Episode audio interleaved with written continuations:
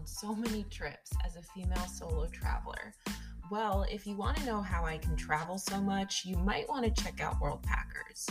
Worldpackers is the safest community for travel and volunteering. With Worldpackers, I can travel, collaborate, and make an impact going virtually anywhere in the world for close to nothing. We love that. All I do is type in a location, and Worldpackers will list experiences I can browse through. With homestays and hostels to social causes or animal care, I can choose what I'm interested in and apply for a work exchange. You can even read through reviews to see past Worldpackers experiences and determine if it's a good fit. All you do is enter the dates and apply with a message to your host. Worldpackers has been an awesome way for me to meet other travelers, make new friends, go on endless adventures, explore the world, and learn about myself. I'm actually in Italy right now, and I can't wait to come to you live from Albania next. I already have my entire year planned, and you can see for yourself by creating an account at worldpackers.com. But be sure to use code Colletti to save $10 today. Worldpackers, where will you go next? Hey guys, welcome to Waking Up. I'm your host, Lauren Colletti. Thank you for joining me on this lovely day, afternoon, evening, night, wherever and wherever you are listening to me from. Presently, it is almost 11 p.m. and it's Sunday, May something. And I have noticed I've been on my phone like so much lately. So much. Do you ever just check your phone and you go on an app, even though you checked it like 20 seconds ago, as if something new is going to transpire? It's like, what am I looking for? I don't know. So I'm too tired to really do anything. So I just said, you know what? I'll record a podcast episode. That's usually how it goes around here. So I think last episode I did an update, so I don't really need to go into my blog or my new book and things like that, or my daily routine in Rome. But I wanted to talk about something tonight it's been upsetting me and I've truthfully you ever get like upset that you're upset over something that you feel like you should be over or not care about anymore? So that's kind of where I'm at. My heart is a little bruised right now, not gonna lie.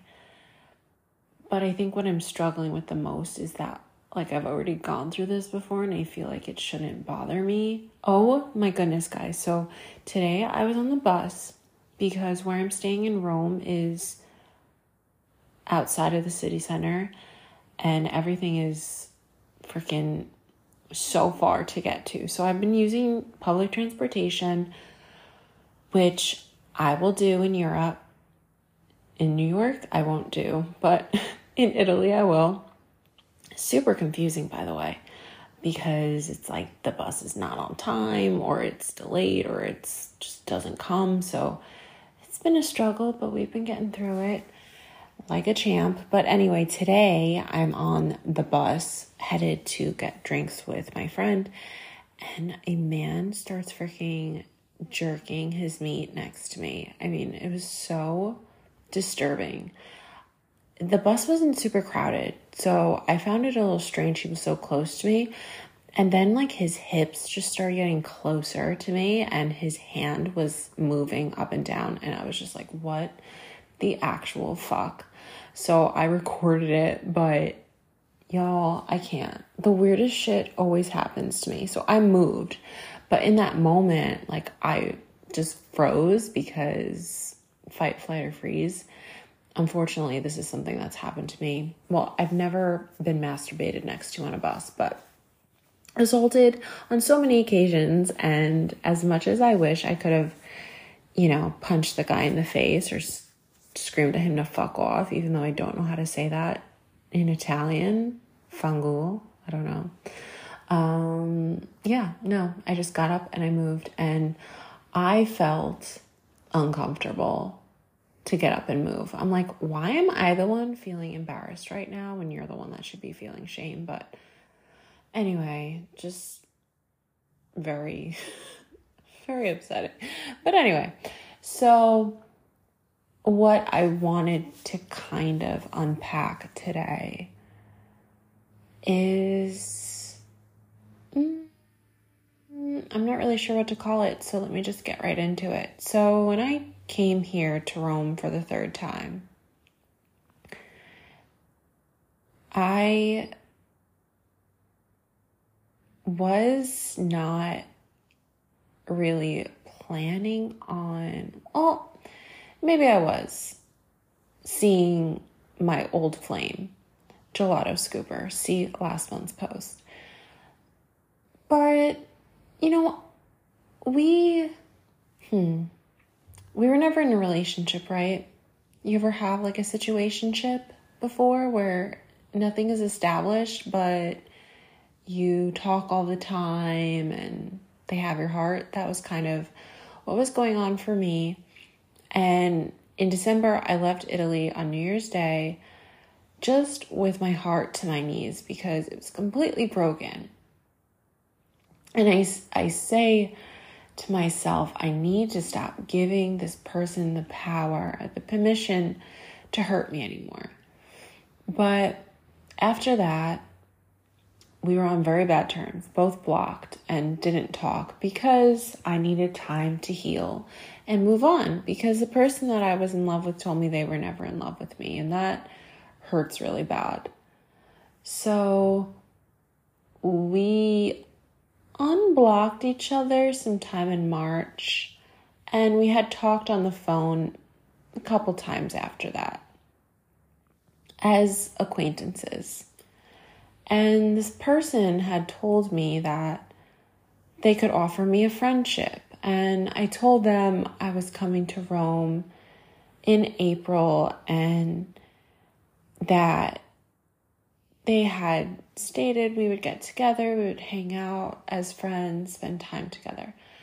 Granted, this is probably not the best idea for me, right? Because I had very strong feelings for this person. This person had disappointed me numerous times, was not probably for the best that I talked to or met up with this person, sure. So I come to Rome this time and I'm by the Trevi Fountain where this person scoops their gelato. so I said, you know what? Let me go say hi to Rome. And I go to their gelato shop and I see this person and I'm online and I see them and it's like all the feelings started rushing back. All of the emotions that I had felt before, and all the memories, and everything just came flooding back to me. And when I saw him, it was like I had completely forgotten about my promise to myself that I wouldn't get wrapped up in this person again and all of the feelings that I had worked so hard to erase resurfaced. And I took one look at him and I was like, oh fuck. and my heart just exploded. And this person sees me. And as if they had just seen me a few hours prior, they're like, What's up? and gave me a handshake. And that felt really, I'm sure he didn't mean to belittle me, but it, you know, it felt like dehumanizing because here I hadn't seen you in months. And it just seemed like he couldn't care less. And I felt overlooked. He didn't seem excited to see me the way that I was to see him. Granted, it's not too much of a shocker, but I was surprised. I was surprised by his reaction, and then a week goes by, I hadn't seen him or talked to him, and I was over by the damn Trevi Fountain again, and I had to buy a water bottle because I was walking for an hour and a half. And I said, let me go to Gelato Italiano, whatever the fuck it's called. And I see him again, and again, he's like unbothered. and after that, I could tell he really didn't care to see me, to talk to me. He made some passive comment about how he's busy at work and he can't talk. And in that moment, I knew that he didn't want to spend time with me. He didn't want to be with me. That was made pretty clear to me several times, but sometimes it's like we need to keep getting hit over the head with the same thing until we finally get it and the light bulb goes off and we have that moment of realization. It's like, aha, oh, okay. And now I've been here for three weeks today or yesterday. And this person who I had talked to for 10 months hasn't reached out to me. And it stings because I feel so insignificant. And as I mentioned a few moments ago, this person on many different accounts, not just this one occasion, has, I felt, I'm not going to say he's made me feel, but I felt so unimportant to them. I felt so invisible and small. And I know there's nothing, nothing that I can say or do or be that will ever get this person to see me, to love me, to choose me the way that I chose him. And that is a hard fucking pill to swallow, right? Because as humans, we think certain things are in our control. So if only we do this, then we'll be good enough. And then the person will see our worth. Or if we get this person to think this or change their mind, then they'll think that we're deserving of their time. But sometimes there's absolutely nothing that you can do that will ever make someone love you.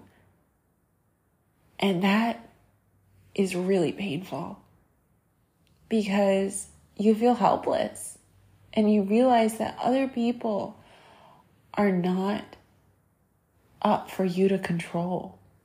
They're their own person, they have their own free will. And I've been grappling with that because I thought if only I do X, Y, and Z, or I look a certain way, or I become the person or the woman that he wants, then he'll desire me. But in actuality, no, he never will, no matter what I say or what I do or who I become. And not long ago, he had sent me this girl that he said he loved and was his best friend and she was the perfect girl for him and how cute she was. And this is going to sound really judgmental, but what went through my mind was who the fuck is this braced tooth bitch and why is she so special? What did she do to win your love? Because here I have been trying to earn your affection to earn your time, to win over your energy. And I can't. And she got it for free. And it made me feel like a failure. But then I had a thought. What if the love that I'm seeking doesn't need to be earned? What if I don't need to do or say or become something different than what I am to be worthy and deserving of love? What if you just inherently are? That's the kind of love that I want, a love that I don't need to fight for or beg for, suffer for, or struggle for.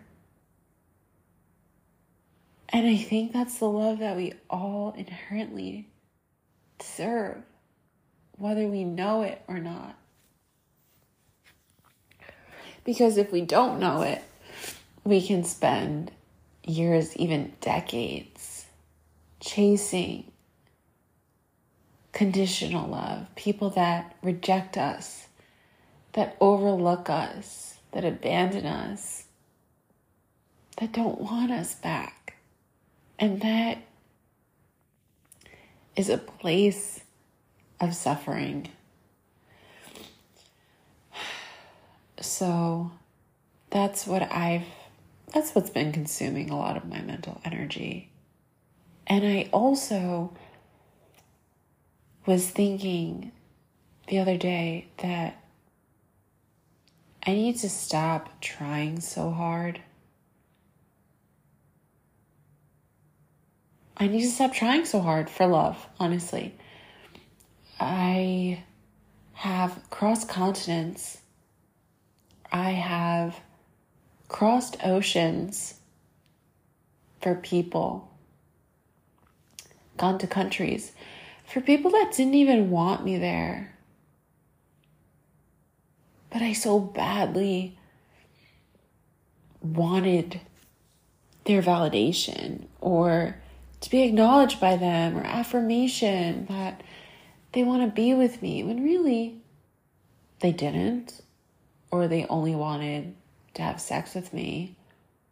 And that has crossed my mind too, where so the last couple times I was in Rome, Rom wanted to s- stay with me because I had my own place and we could fuck. This time, I don't have my own place and we can't have sex where I'm staying, and he doesn't want to see me. Could it be a coincidence? Sure.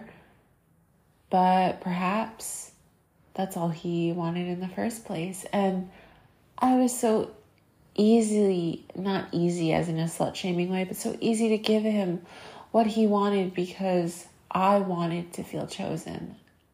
Even if it was fake, I wanted to feel love. And I've also gone, I went to Greece to visit a guy and we slept together. And the other day, I was offered an opportunity to go to another city in Italy to meet with someone. And I said to myself, Lauren, no, you need to stop doing this to yourself, baby girl. Let them come to you, let them work for it, let them put in the money, let them put in the time, let them put in the effort. Why are you always so quick to give your energy away to people that, not that people need to earn it or win it over, but have to reciprocate, right? It has to be an equal, a mutual give and take. So, I'm going to stick to that word for myself. I'm not going to go out of my way for people so easily anymore. Just because it will give me that temporary pleasure. Because for a, a, split second, yeah, you'll feel good, but then months or weeks later, hours later, you're left by yourself feeling nothing but loneliness and emptiness. And you feel like you have less than you did before because you gave your heart and your precious body, fill in the blank to someone that doesn't see your value, all of you. They only want a piece of you, not the whole you. And I'm craving a love that the person wants all of me, not just one part of me that serves them or that's beneficial to them. And they take what they want when they want it and they leave me when it's inconvenient for them or they're over it and on to the next thing. So it's uh, been humbling and it's been really fucking hard and it's been very difficult to not take it personally, but I'm just trying to move forward and put one foot in front of the other and know that someone that is meant to be in my life wouldn't treat me that way. They would know that they're lucky that I want them in my life and they would make sure they don't lose their spot there. Not the bare minimum. So the same goes for you, of course. And if you can relate to this or something similar has happened to you or you're going through the same thing or something like how I'm feeling, I would love to hear from you. You can reach out to me on Instagram at Lauren M. Colletti and share your story, your successes, and your journey. I would love to connect with you. Where else can you find me? You can also check out my website, www.lmcolletti.com, to keep up with my blog and my travel whereabouts and other offerings. And stay tuned for more updates and information on my newest book, Born with a Broken Heart, coming to you, I think, this summer. We shall see. So, once again, thank you so much for tuning in to this episode. I would love it if you shared with a friend, if you rated, subscribed, or shared on social. And I will talk to you in the next episode.